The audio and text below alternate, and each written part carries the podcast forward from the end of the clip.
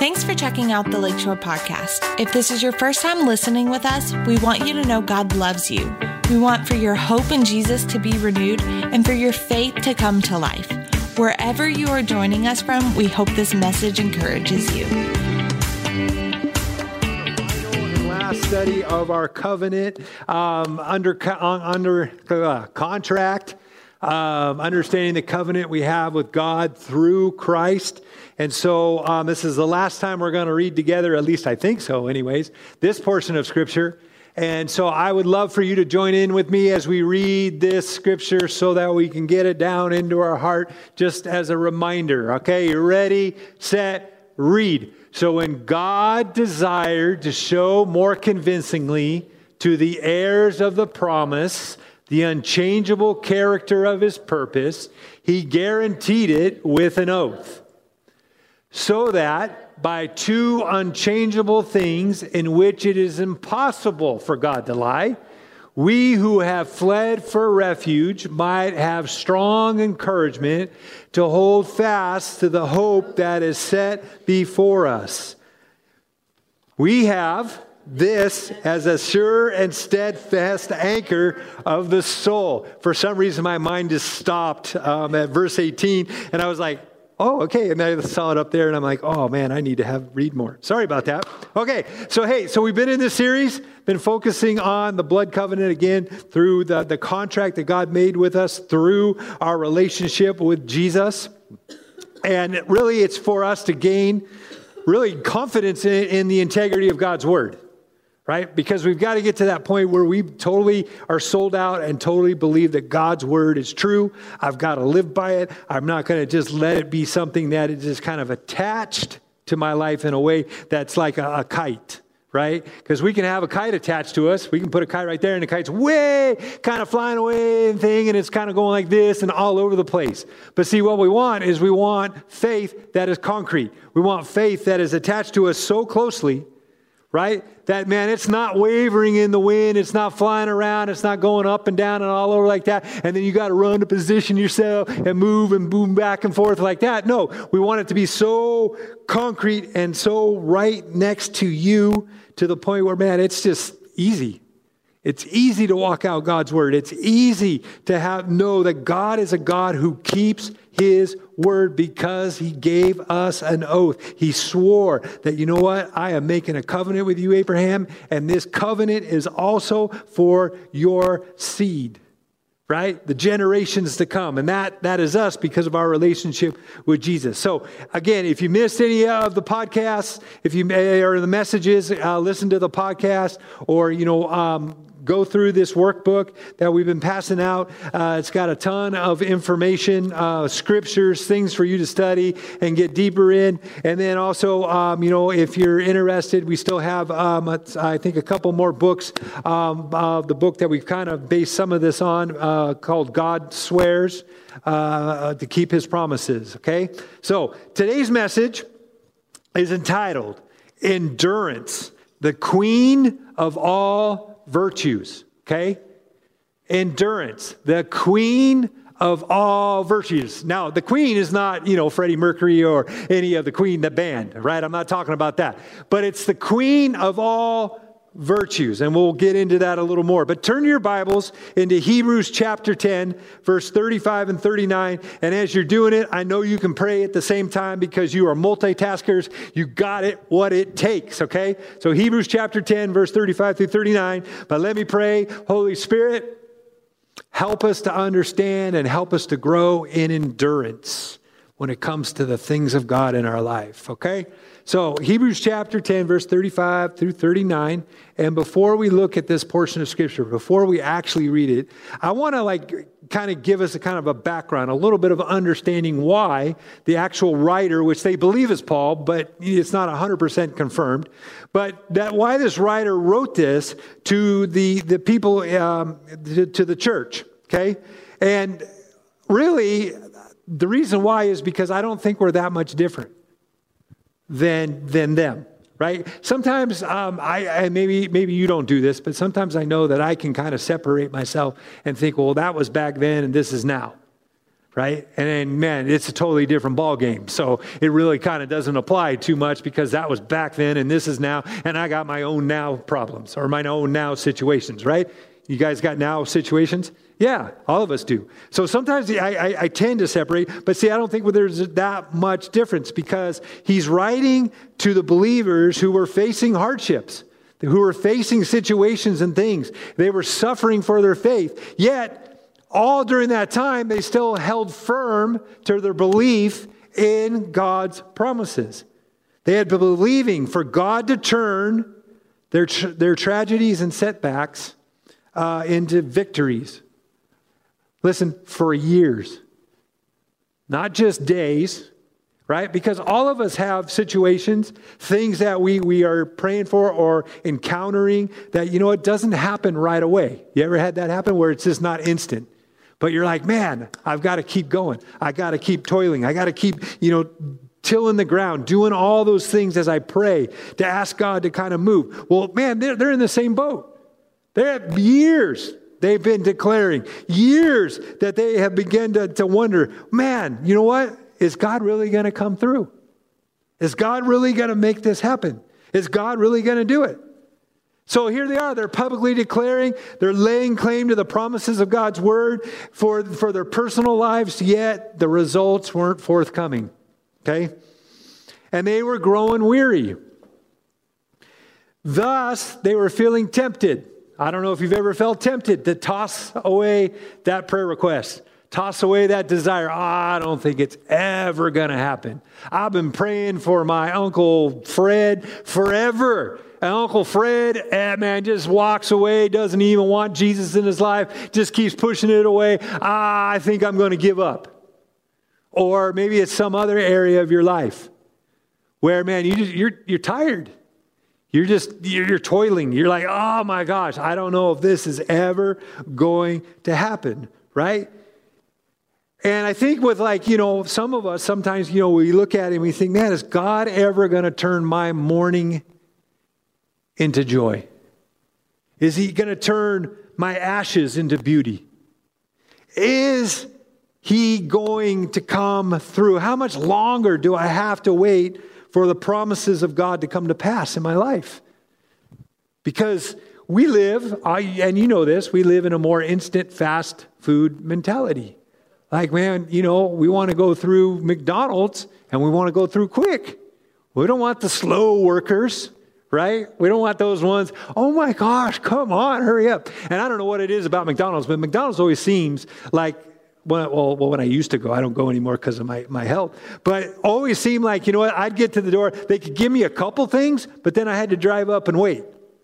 And then, you know, someone runs out, oh, we're so sorry, here you go, like this. I'm like, give me a free coupon or something because I had to wait, right? Because I'm impatient. I want it now, right? Happens in going in Starbucks, man, too. That Starbucks is crazy sometimes. They take so long to make a coffee. I don't, I don't get it. All right, now the if you listen to this, Starbucks, you're great. Uh, okay, just want you to know. I don't want to show up next to. There's a guy that works in our Baxter one uh, up by our house up there, and his name's Richard, one of the greatest guys in the world. And so, if Richard, if you're listening, which I doubt you are, but if you are, man, I love you, brother. Okay. Anyways, just you know, got to make sure I'm, I'm working that in. All right, but I don't know about you, but have you ever wondered about that? Have you ever thought those thoughts? Have you ever thought, like, man, you know what? I, I, man, is it ever going to happen? Did I read God's word wrong? I heard, you know, someone say, or I heard Pastor Scott say, this is what God promises, but man, I've been standing on it, it ain't happening. So am I understanding it wrong? Am I applying it wrong? What am I, what, what am I doing? Okay, so here the writer is writing to encourage our Hebrew, our, our, our, our people here. I don't know why I keep saying the Hebrew thing, but here he is, he's writing this. It says, Therefore, ready? Here we go. Therefore, do not throw away your confidence. Now, I'm going to I'm going to stop right there, okay, for a second. Confidence or boldness. Now, listen to this, which depicts blunt, direct, and straight to the point declarations you made of God's covenant promises, meaning you are holding tight to what you are believing. Okay? So you have to have confidence in God's word. You got to have such a confidence that you're bold about it because God said it in his word. So he says, therefore, do not throw away your confidence, which has what? Great reward. See, you look at that and think, uh, really? But he's saying, don't throw it away because there is a great reward for those who continue on believing for what God has promised. I did not, I didn't write it. The Bible did. I, I, I, I didn't, I, I had no ability to write that. But see, we have to understand that, you know what, we can't just throw it away. We can't push it aside. Okay? It says, for you have need of endurance. Okay? Or patience so that when you have done the will of God, you may receive what is promised. Verse 37 For yet a little while, and, and the coming one will come and will not delay, but in but right meaning in the meantime, my righteous one shall live by faith. Now listen to this, okay, because this is important. This links it with endurance. Okay? He says, and if he shrinks back. Have you ever shrunk back from something you believe in God for? I have. Just letting you know. Okay? So you're not alone. I don't want you to think, oh, well, Pastor Scott's perfect and he, he's got it all together and he's just, ooh, yeah, it's all good. No. I've shrunk back before. Okay? But he says, and if he shrinks back, this is what it says. Now, now hear this. It's not like he's like, you know, mad or ticked off. He says, My soul has no pleasure in him, but we but we are not of those who shrink back and are destroyed. Okay? So when we shrink back, all of a sudden now you're vulnerable to allowing the enemy to come in to get you off target. Okay? But of those of but of those who have faith and uh, pre- preserve their souls. So the thing is, is you got to keep your faith active all the time. Okay? So that you're not wavering, you're not getting off of it, you're not shrinking back and throwing away what you're believing God for. See, that's the key. A lot of times what happens is us as people, because it doesn't happen right away, we start shrinking back. We start saying, well, yeah, I don't, I guess it's never going to happen. Who knows? I've been praying for, what was his name, Uncle Bill or Jim, uh, whatever. I've been praying for him for years. But you know what? I don't see it. Nothing's happening. Oh my gosh. So then we have a choice. Do we shrink back? Or do we say, no, I'm going to endure? Am I going to keep moving forward? It could be somewhat some, something to do with finances. It could be something to do with healing. It could be something to do with really anything at all. But see, we've got to decide are we going to shrink back or are we going to endure? Now, when we endure, that means, you know what, we got to have faith, right? It takes faith. Faith needs endurance.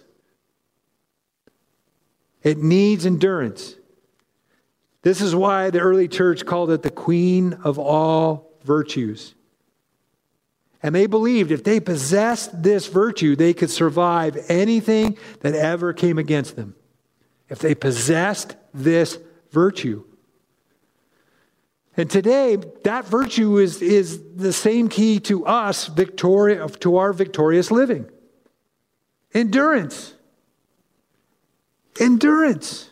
Because endurance helps us to outlast the pressures and the situations and the, and the, the things that we're believing God for, if we have endurance.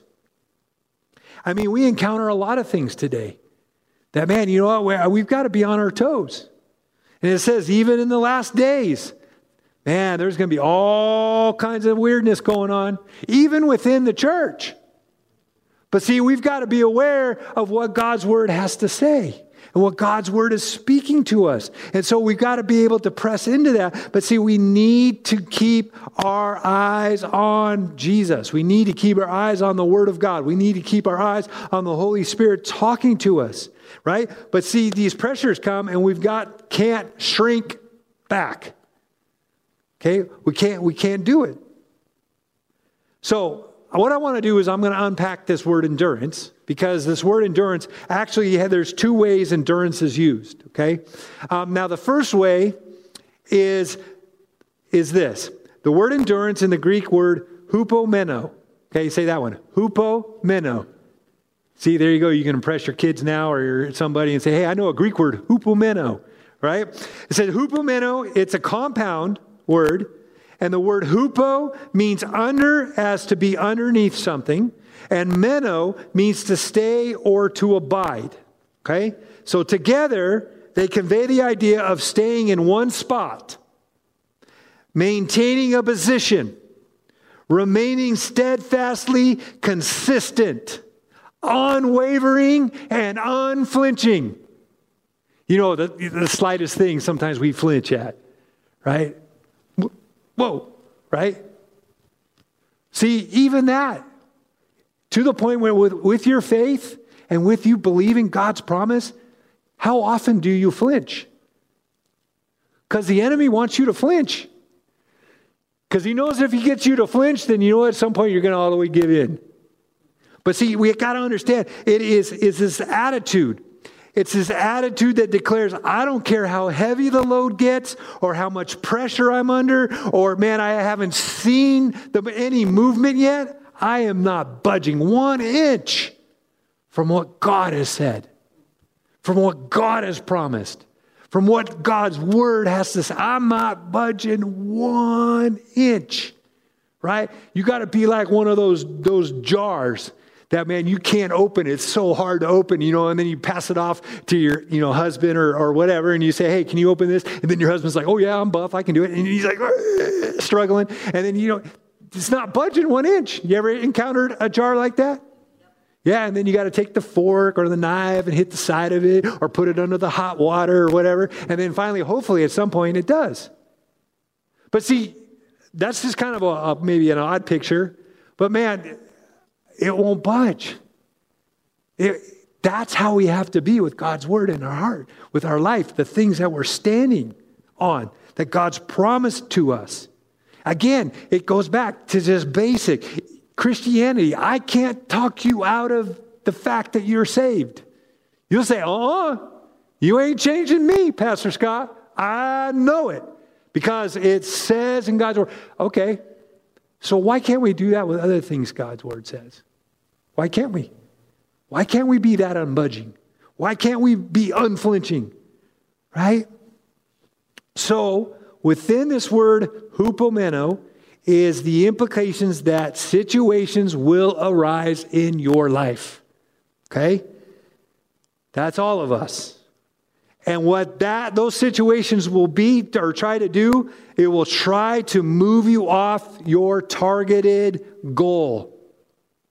Okay? Whatever that goal is, whether it's healing, whether it's finances, whether it's salvation, whether for a loved one, whether it's it's whatever it is. We are going to face situations and things that will come that will try to get us off our goal. But see, we have to have endurance. We can't just give in and say, oh, well, that, that, that's, that voice is louder than the voice I, I, I have right now concerning this promise. Because usually when we, de- when we take a promise, that voice is really loud because we feel like God spoke to us and said, man, this is what the promise is. And it's really loud. But see, what happens is over time, if we don't keep feeding and, and watering this faith, then that voice begins to get softer and softer and softer.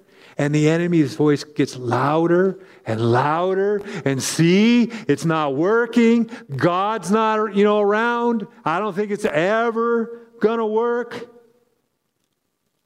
But see, we have to understand that, man, we, we have the ability, with the Holy Spirit's help, to have patience and endurance working inside of us.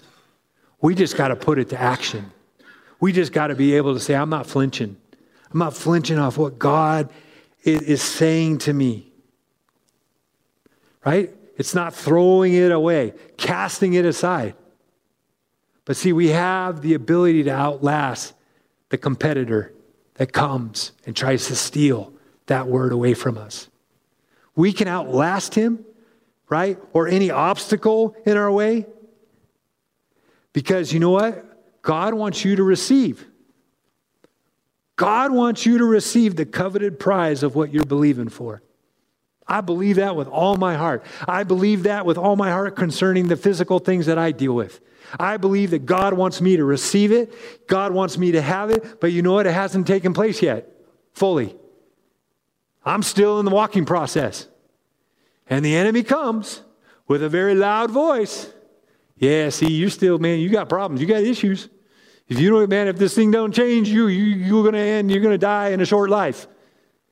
But see, I have to then take what God says and said, no, God says I will live and not die, and I will declare the works of the Lord. You hear that? Wherever you are? Right? And the Lord's like, yeah, I hear that. I hear it. He probably heard it too, but the other guy probably ran off and got scared and said, oh, well, I ain't messing with him today. Okay? But so what I want to do then is also take you through to a guy who's a great example, and that's Abraham. Abraham is a great example of, of somebody who had endurance. Here's a guy who had some natural conditions stacked against him, right? Yet, he took God at his word. He took God at his word and he stuck with it. He and Sarah were old, right? They, I mean, they were dirt old, okay? Yeah, God says, hey, you're going to have a kid. He's like, what? I got no kids. I'm dirt old. I'm just knowing that it's not going to happen. Right at first, because they were beyond childbearing years.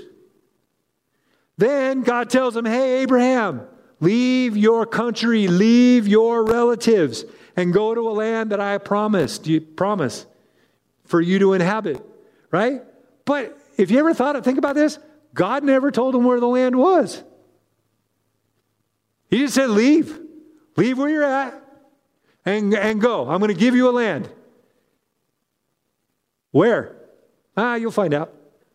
Oh, we ain't good with that, are we? No, no, no, we ain't good. It's like, well, no, you got to tell me where I got to go. No, no, I'm not going to do that. All I want to do is I want to make sure that you're going to follow me no matter what. And I think the thing that even blows my mind is Abraham didn't have a relationship with God before this time. He didn't even know who God was. So God shows up, introduces himself, and tells him, hey, this is what I want you to do. That's crazy if you think about it. So people probably thought, who you going to trust this God? Why, why would you trust this God? But Abraham was like, Man, you showed up. You, are talking to, oh my gosh, I've never had one of these, you know, uh, uh, we'll pretend this, sorry, an idol.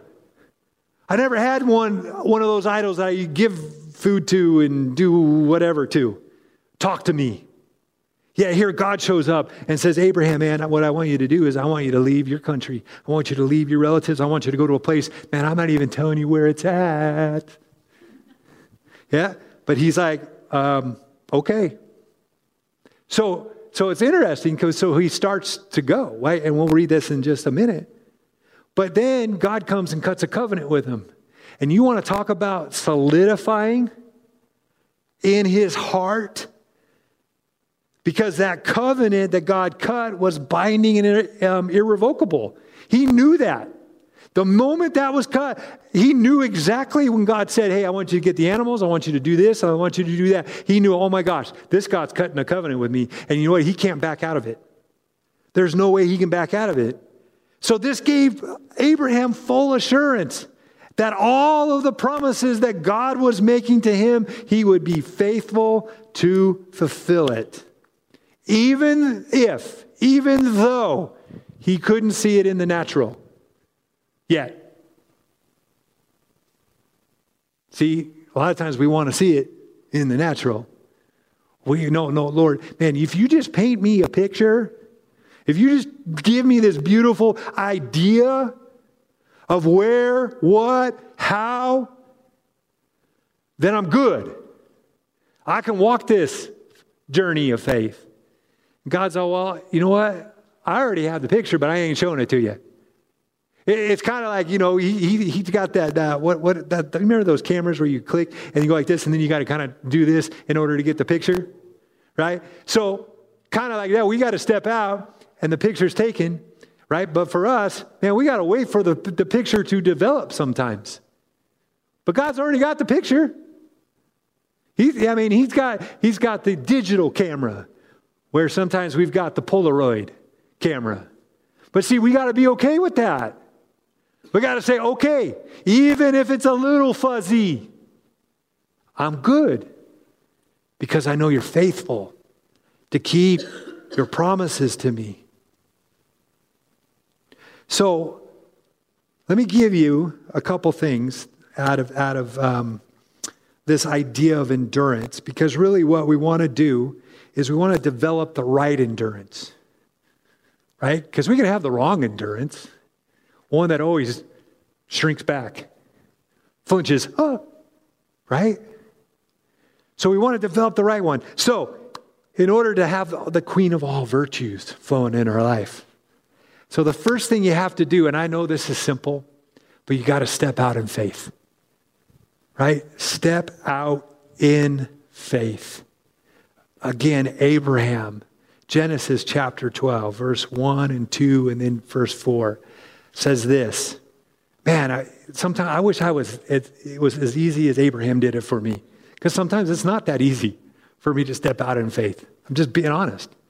But he says, Now the Lord said to Abraham, Go from your country and your kindred and your father's house to the land that I will show you. Notice he didn't say, Hey, X marks the spot. Here it is. No, he said, I'll, I'll show it to you. Don't worry but I ain't going to tell you exactly where.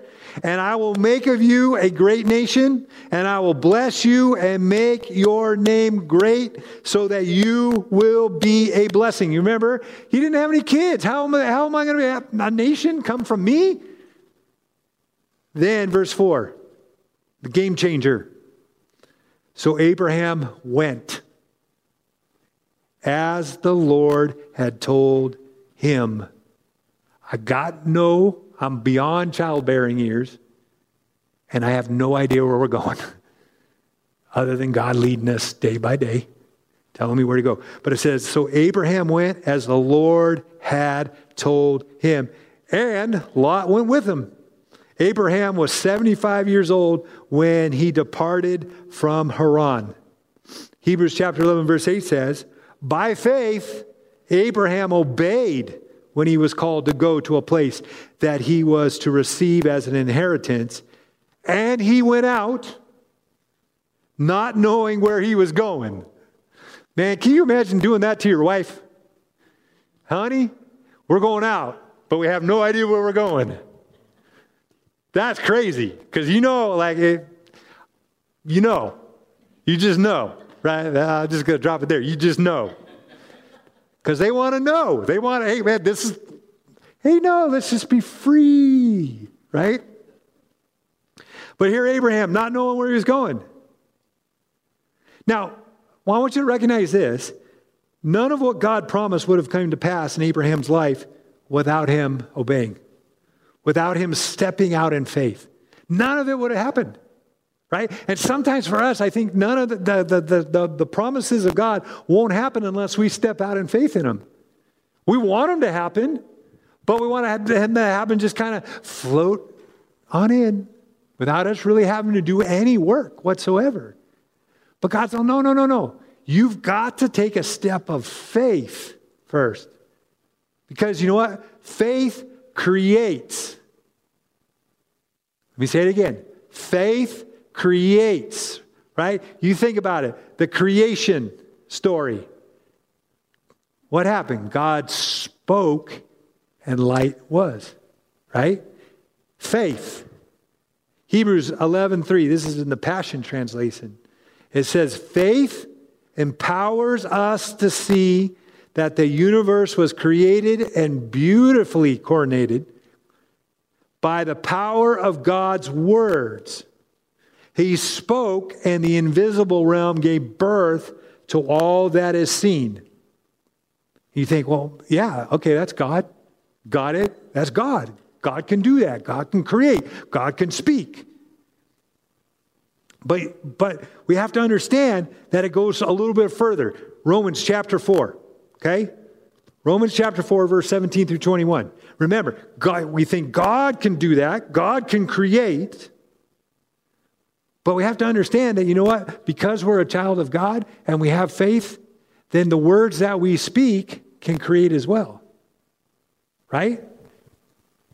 Shake your head, yes. Yes, Pastor Scott. Okay, good, good, good.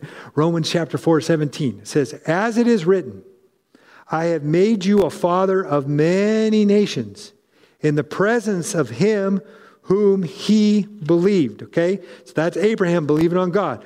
God, who gives life to the dead and calls those things which do not exist as though they did. So we already know that God's in the business right? Of calling things to life that were all dead, right? We might have situations in our life that we consider dead. But see, once we put God's word on it, life can come. All that life can begin. And right? And then what we're doing is taking God's word and we're continuing to speak life into it where life can come. Okay, so it says, Again, God who gives life to the dead and calls those things which do not exist as though they did, who, contrary to hope, in hope believed. Okay? So you looked at it and go, man, there's no hope. But contrary to it, he believed, right? So that he became the father of many nations, according to what was spoken. According to what was spoken. So shall your descendants be and do and, and not being weak in faith, he did not consider his own body already dead since he was about a 100 years old. And the deadness of Sarah's womb. He did not waver. That's not God. Okay, this is not talking about God right now, it's talking about Abraham. says he did not waver, right? He didn't have wobbly faith. He didn't flinch, right? He, he, he, he just didn't, he, did, he wasn't unstable in what he believed. He did not waver at the promise of God through unbelief, but was strengthened in faith, giving glory to God and being fully convinced that what he had promised, he was also able to perform. So, did you catch what the result of Abraham's faith?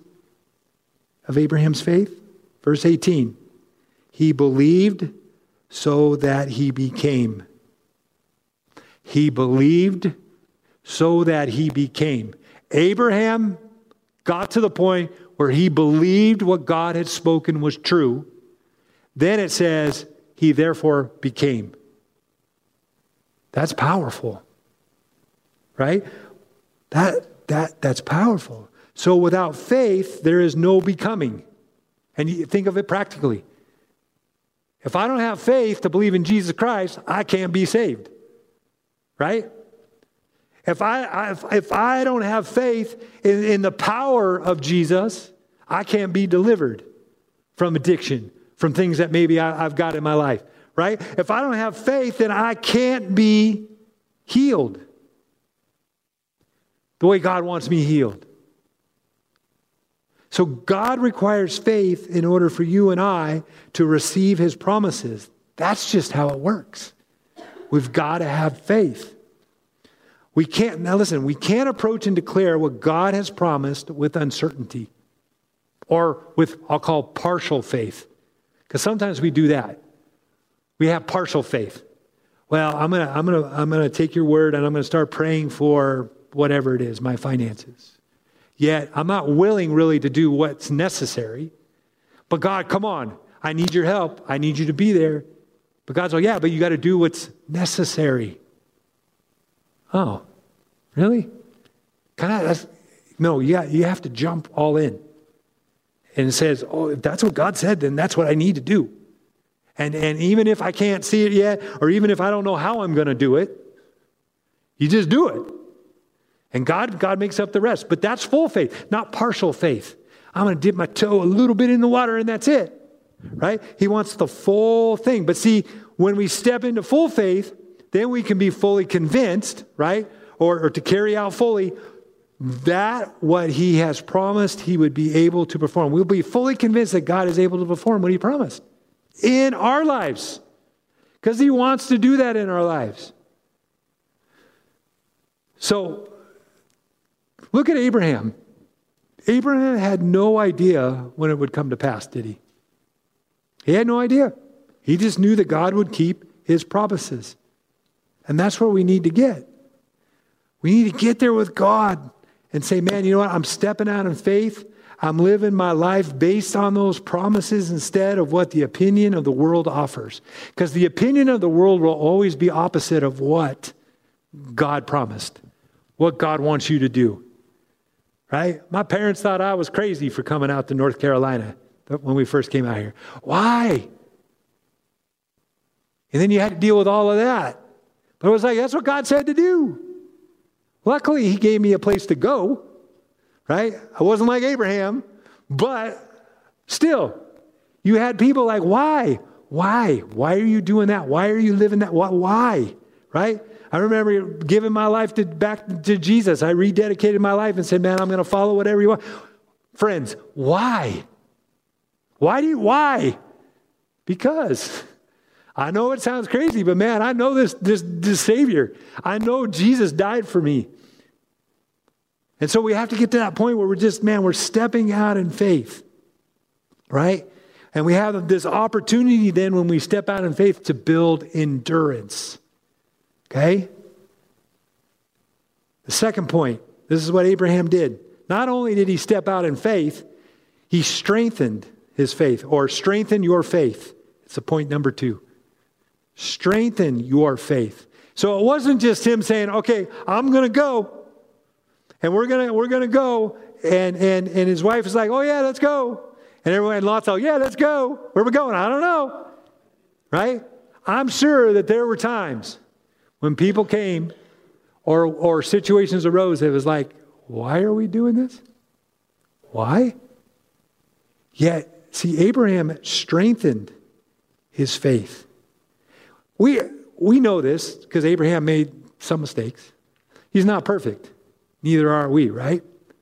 But man, it's amazing to me that, you know, you look at the account in Genesis, but then you get to Romans and you also get to uh, Hebrews, where, man, kind of like his epitaph for his, man, he was a great man of faith. Yeah, but he messed up. Yeah, but he was a great man of faith.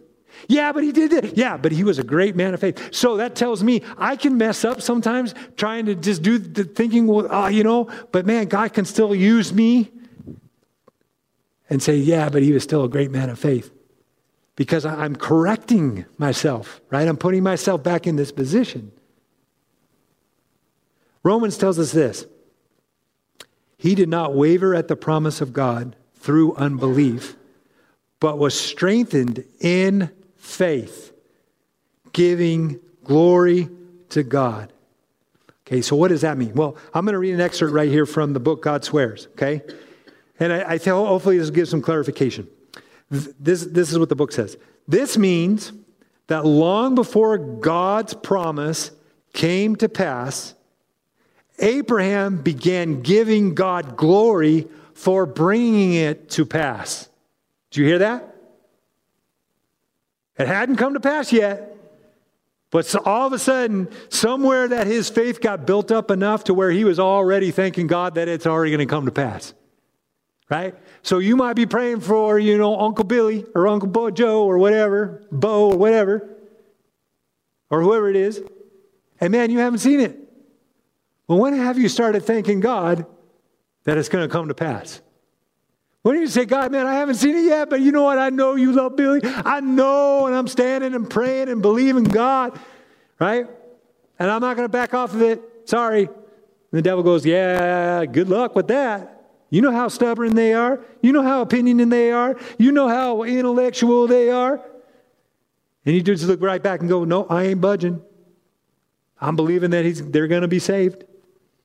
Right? So, again, he started, Abraham began giving God glory for bringing it to pass. And while giving God glory, his own words, which rehearsed the promises of God, and no doubt the blood covenant strengthened his faith until he became fully convinced. He was rehearsing the promises of God. He was speaking and rehearsing the promises of God. Then it says, his faith until he became fully convinced. Sometimes we got to fully convince ourselves. But see, we give up early. We kind of we kind of move off of it because we're not seeing it quickly. And and then he was in the right position to receive the fulfillment of God's promises. Because he wasn't backing off. He was fully convinced. And, and, and, and then he was in the right position to receive God's promises. Now, I wonder how many times did Abraham have to talk to himself, have to remind himself and rehearse what, what God had spoken to him? How many times? I think it was a lot. I don't think it was maybe 10. I don't think it was 100. Because if, if you look at it, he didn't get the promise of a son until 25 years later. 25 years of rehearsing and talking about God's word and the promises of God's word and, and speaking God's word and thanking God and praising God. 25 years. Have you ever done that in, in your lifetime? You're all, you know, man, Pastor Scott, don't tell anybody, but uh, uh I'm younger than 25, right? But man, 25 years until the promise came to pass. And here he had to do was rehearse and, and keep going. And he had this endurance because he was actually strengthening himself. Right? But I think 99% of us kind of just back off after a while. I haven't seen it in a year. I haven't seen what I've been praying for. It's been seven years since the man I found out I was diabetic. And I'm still believing God for healing. I can't back off. I can't. I got to endure. I got to keep going after it. But see, 25 years of endurance, that's a long time. Right? But see, you know what? The promise came to pass. So are we willing to go 25 years? Are we willing to go longer? Right? That, that's, that's the real challenge for us. What, what, how, how, how far can you go? Man, but see, that's, that's endurance. That's how I'm not, I'm not backing off this thing. You, you, you might have gotten saved when you were young, okay? You, you might have been seven years old, and now you're celebrating some anniversary of some year, right? But even 25 years from there, what? That's 32, right? Yeah, 32, 25 years. No one could talk you out of your salvation. So when we believe God, don't let anybody talk you out of what you believe God for. What God says is true. Right? We've got to lock in, we've got to strengthen our faith consistently. Like going to the gym, building muscle, you know, in order to get strong. We've got to be able to be locked in to what God has prom- promised and position ourselves, endure, right? Without wavering or, or flinching. No matter what you see in the natural, no matter what you see in the natural, if you believe that God said it, if you believe that God said it's true, if you believe that God said you can be healed, then don't flinch off of that. Stay with it. Keep, keep going. Don't back down. And with those scriptures, you can lock in this too. Lock in some of these scriptures like this, right? Because this way it can help build your endurance. 2 Corinthians chapter 1, verse 20 says, and we've read this before, for all the promises of God find their yes in him. That is why it is through him that we utter our amen, so be it, to God for his glory. Now, these promises are for everyone. They're not limited, right? But see, we got to understand, I'm going to lock this in. You said, this is what you promised. Therefore, I'm going to say yes and amen to it. And I, and I know that, it, that it's going to happen. I don't know when, right? I have absolutely no idea, but I believe it's going to happen. 1 John 5, 14 through 15 says, And this is the confidence that we have toward him that if we ask anything according to his will, he hears us. What's his will? God's word, God's promise. That's his will. So if we ask anything according to his will, he hears us. And if we know that he hears us, you got to know that. You got to know he hears you. Because sometimes we think, well, I, I, don't really know if God hears my prayers. I don't really know if he's, he's listening. Oh, he's listening. He hears you. But man, you know what? I think even more, man, the radar gets like plugged in even more when, man, we start praying His word, His promise. That when we're locked into that, God, this is what you said. I'm just reminding you of what you said. And God's like, I like that. Keep reminding me. Keep, keep, keep it up. Okay? But he says, we know that he hears us, and if we know that he hears us, in whatever we ask, we know that we have the request that we have asked of him. Man, that's right there, that's faith, isn't it? To say, man, I prayed your will, I prayed what you said. Now I'm going to believe that I'm going to have what I, I prayed because I've asked according to your will. And then I'm just going to keep walking in it. Even when the enemy comes. And says, Well, Pastor Scott, I don't know if that's really going to work for you. Then, right? So we're locked into that. Then, just as Abraham did. Now, I don't know for sure, I wasn't there, but this is what I'm assuming out of reading what the scripture said. Right?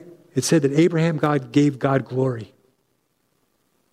Right? He, he, he, he was praising him for the answer to the promise. 25 years, right? I mean, he didn't have a Jesus culture CD, right? He didn't have a passion or a uh, um, elevation CD. But you know what he did? He still praised God, anyways, right? Let me, let me share the scripture with you because, man, I, I, I read it and then I read it in the Passion Translation, and I was just like fired up. Okay? Sometimes it's okay for Pastor Scott to be fired up, right? Yeah. Okay. Anyways, Psalm 8 2. Okay? Psalm 8 2 in the Passion Translation says this You have built a stronghold by the songs of children. You know what? Remember what a stronghold is? That's a thing within our mind, right? They're, they're the things that the enemy or God can build that there is hard, it's hard to penetrate. Worship, right? We're going to read this, helps build strongholds in your mind. Okay? It says, You have built a stronghold by the songs of children. Aren't we his children? Amen. Strength rises up within the chorus of infants. Now, I might be kind of stretching this a little bit, but I'm taking infants, not only just, well, we are the children, but also the fact that, man, maybe baby Christians when they start to praise the Lord, strength rises up. That's what I want you to get. Strength rises up with the chorus of infants. Now, listen, this kind of praise has power to shut, the, shut Satan's mouth.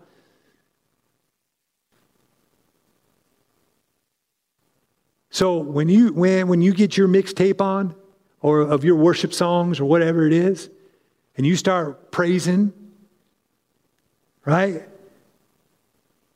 the enemy is silent because you're praising. It shuts Satan's mouth. Childlike worship will silence the madness of those who oppose you. Does the devil oppose you? Yeah. Maybe your, your, your friends or your parents or whoever, do they oppose you? Could. But man, there's something about praise and worship. There's something about putting that on and you begin to get in your place and you give God glory. I'm telling you, I'm, I'm believing, just like that scripture says, it shuts Satan up. So when the enemy would come and say, Hey, Abraham, guess what? It hasn't happened.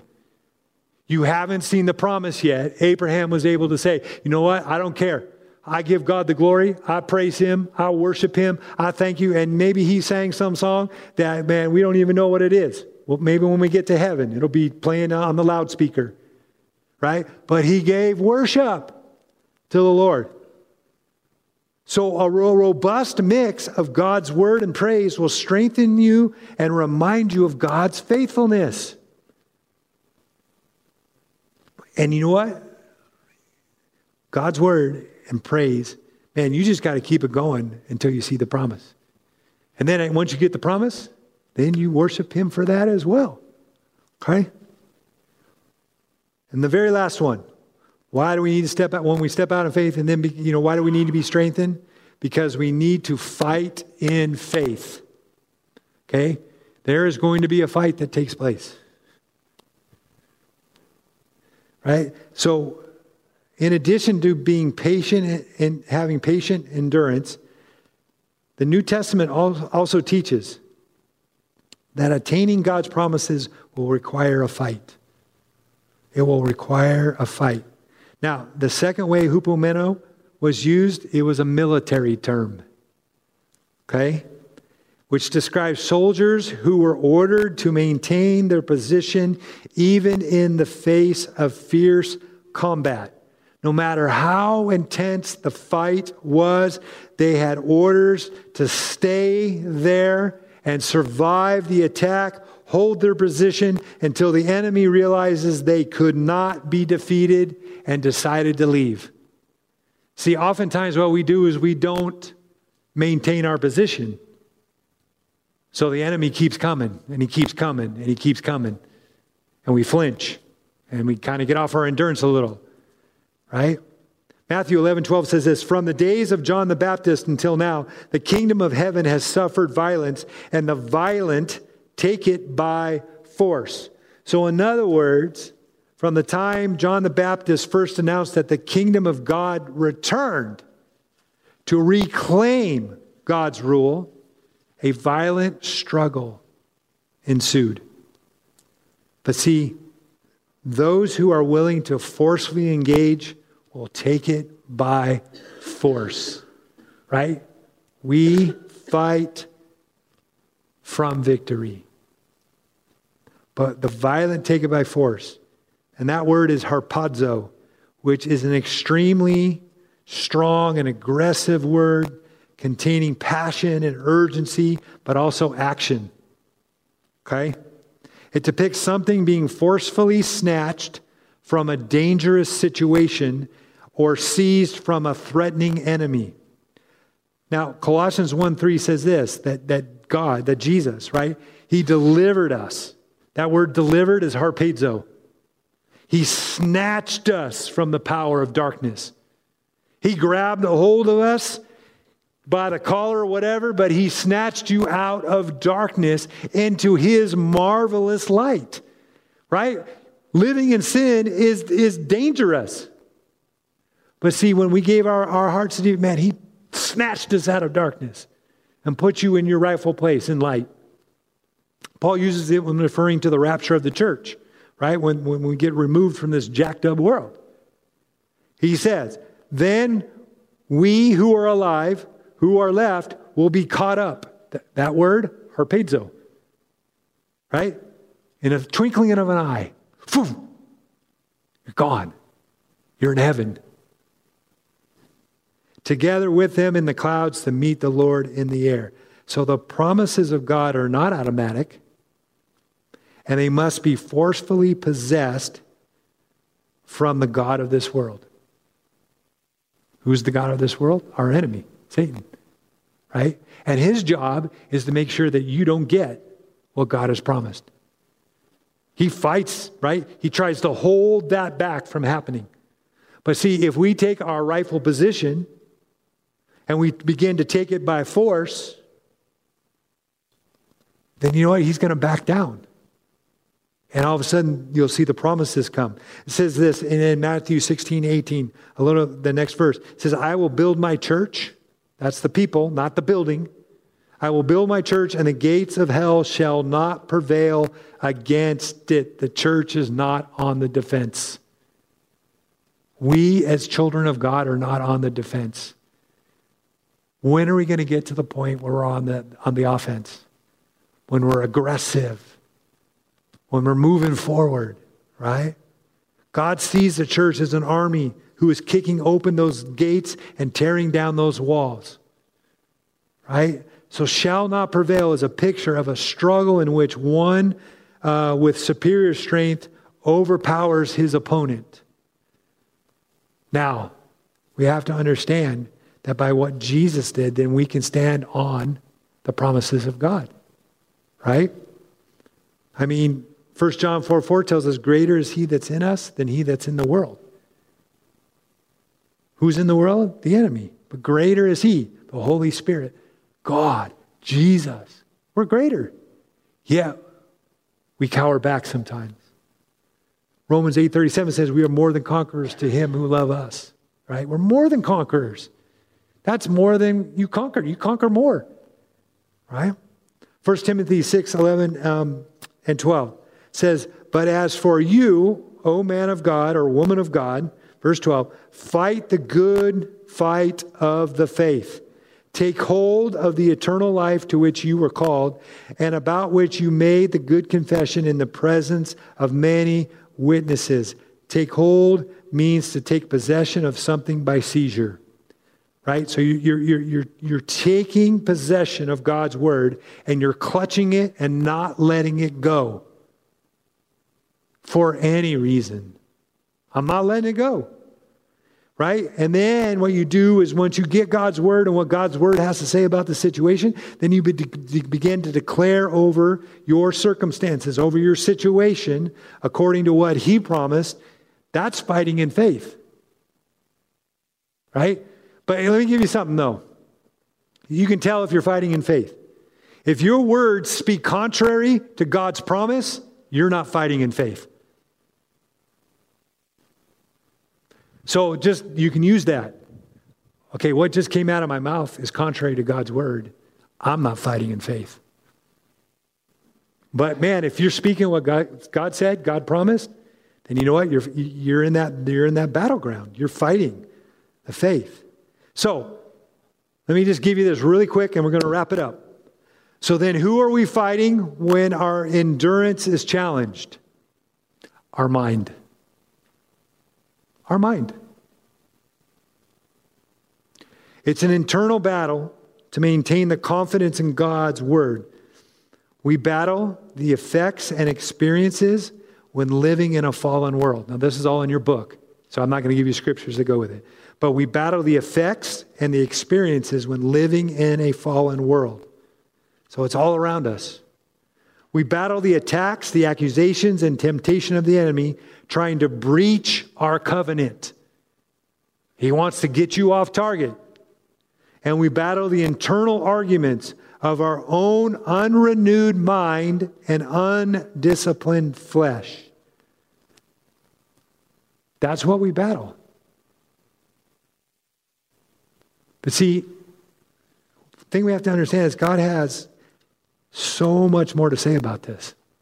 I'm just giving you kind of a little little thing here. And if you want to go deeper in the workbook, there's kind of an appendix. I think it's like page 30. That you can do more study after this, right?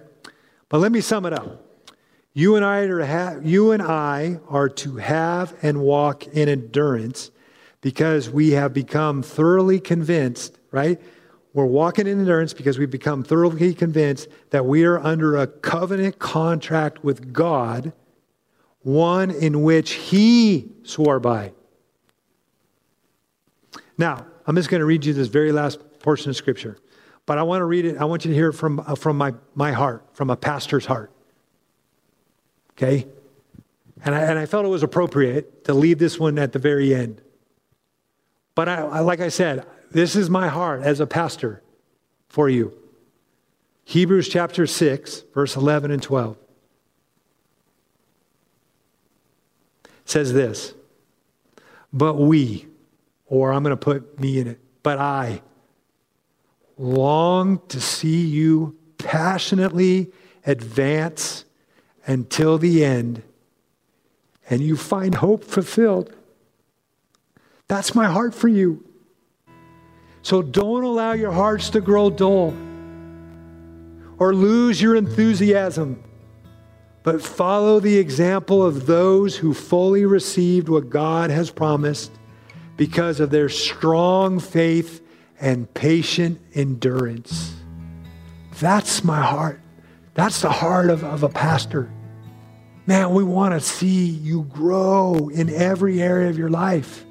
And it's just taking and applying and, and working and allowing the Holy Spirit to move in our life in such a way that, man, it's just changing us and, and reformatting us and, and, and doing whatever is necessary. But, but, but here's the deal don't lose your endurance. When you step out in faith, realize you're going to have to strengthen that faith daily through God's word, through worship, because you got to realize you're in a fight. Because the enemy's going to come and he's going to try to hold back that promise from coming to pass. He's going to hold back Uncle Fred or whatever his name was. I can't remember. I've used so many names. Uncle Fred, he's not going to quit. He wants Uncle Fred not to have Jesus in his life. I, I honestly believe I'm a byproduct of a family who prayed, of a grandma, possibly a great grandma, possibly an even greater grandma or a grandpa. I feel like I'm a byproduct of that because you know what? They endured. They said, No, we're going to believe for the salvation of our family from generation to generation to generation. And they didn't give up. So don't give up on those things that you're believing God for. Don't give up on those promises you feel like God has spoken to your heart. Don't give up. Strengthen yourself. Strength to rehearse, talk. Because that's that's what God needs us to do. And as a pastor, I want you to grow in that. I want you to get beyond where you're at right now and grow to greater lengths, the greater heights, the greater things. Bow your heads. Holy Spirit, thank you that your, your presence is here. And you know where each one of us is at better than I do. And I thank you, Holy Spirit, that you'll, you'll build in us endurance, that we'll be reminded that we're going to keep having to strengthen our faith, strengthen our endurance for the fights that we're in, for the things that we're believing you for. Because you're a covenant God and you promised you would. But man, you know what? We've got to do our part. It's not that you're not the genie in the bottle where all we got to do is rub it when we come on a Sunday and boom, there it is. The answer's there. No, no, no, no, no, no, no. That's not how it works. And so I, I thank you, Lord, that you would give us courageous faith to start believing you.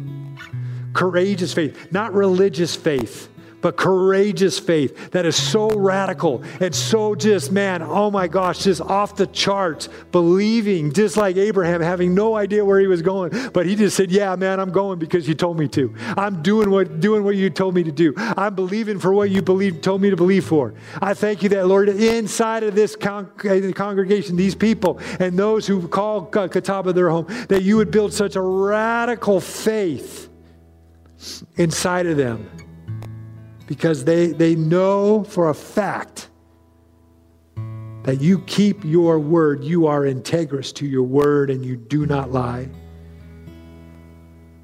Build that in us, Holy Spirit. Don't let a day go by where we don't remember that. Don't let a day go by where we don't look and say, man, no, I need courageous faith. I need courageous faith to just go out and man, do the things you've promised. And so I thank you for the work you're doing inside of us internally. I thank you, Holy Spirit, for, for you know, giving us the ability to have endurance and patience through all things. You're so good to us. And I thank you for that goodness. In Jesus' name, amen. Amen. Well, I have been blessed by just the fact that you are here today. And I hope that, that you were blessed by, by the Word of God.